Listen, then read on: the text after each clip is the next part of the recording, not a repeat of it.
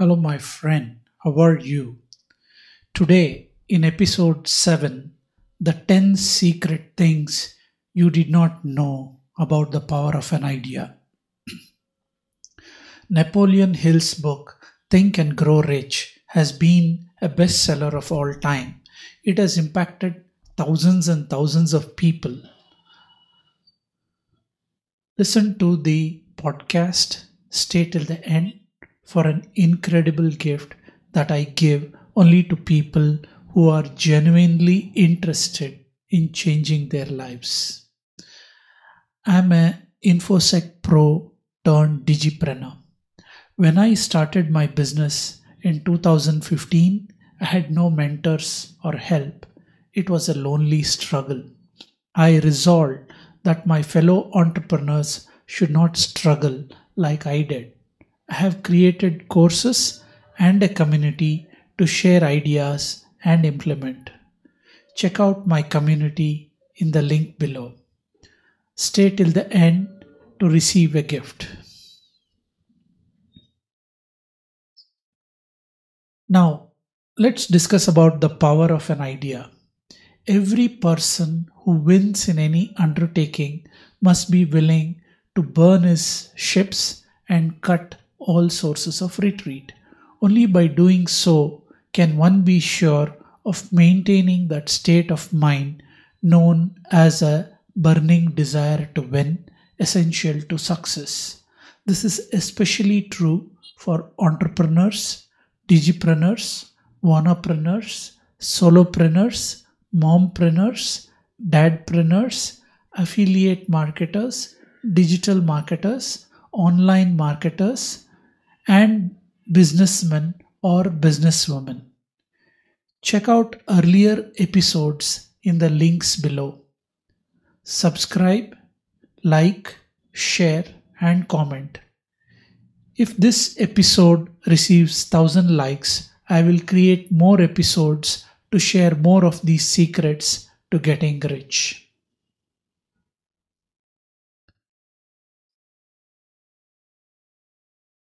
In this chapter 7 and episode 7, Mr. Hill explains the power of an idea and how Charles M. Schwab created the huge United States Steel Corporation. It took the shape of an idea which he created through his imagination, mixing faith with idea, creation of a plan to transform the idea into physical and financial reality, put that plan into action with his famous speech at the University Club, applied and followed through on his plan with persistence and backed it with firm decision until it was fully carried out. Finally, he prepared the way for success by a burning desire for success. Mr. Hill states that those who wonder how great fortunes are accumulated, the story of the United, uh, the story of the creation of the United States Steel Corporation will reveal that Mr. Schwab applied most of the 13 principles from the book Think and Grow Rich. Mr. Hill states the power of an idea was dramatically told by John Lovell in the New York World Telegram as a pretty after dinner speech for a billion dollars. What transpired on the evening of December 12th, 1900, at the banquet hall of University Club on Fifth Avenue, where 80 of the USA's financial nobility had gathered and listened to the speech of Charles Schwab and were swept off their feet, and the billion dollar baby, the United States Steel Corporation, was conceived.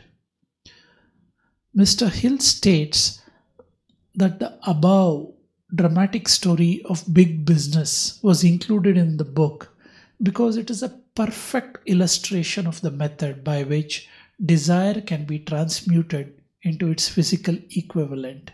He goes further on to state that naysayers may say that you cannot convert nothing into something. The answer is the story of United States Steel Corporation. It was created in the mind of one man. The plan to give it financial stability was created in the mind of the same man. His faith, desire, imagination, persistence were the real ingredients that went into making this company. A careful analysis will disclose the fact that after the steel mills and mechanical equipment was acquired, the company brought into legal existence the appraised value of the properties acquired by the corporation increased in value by an estimated $600 million by the mere transaction of consolidating them under one management. In other words, Charles M. Schwab's idea plus the faith which he conveyed it to the minds of J.P. Morgan and others was marketed for a profit of approximately $600 million not an insignificant amount for a single idea.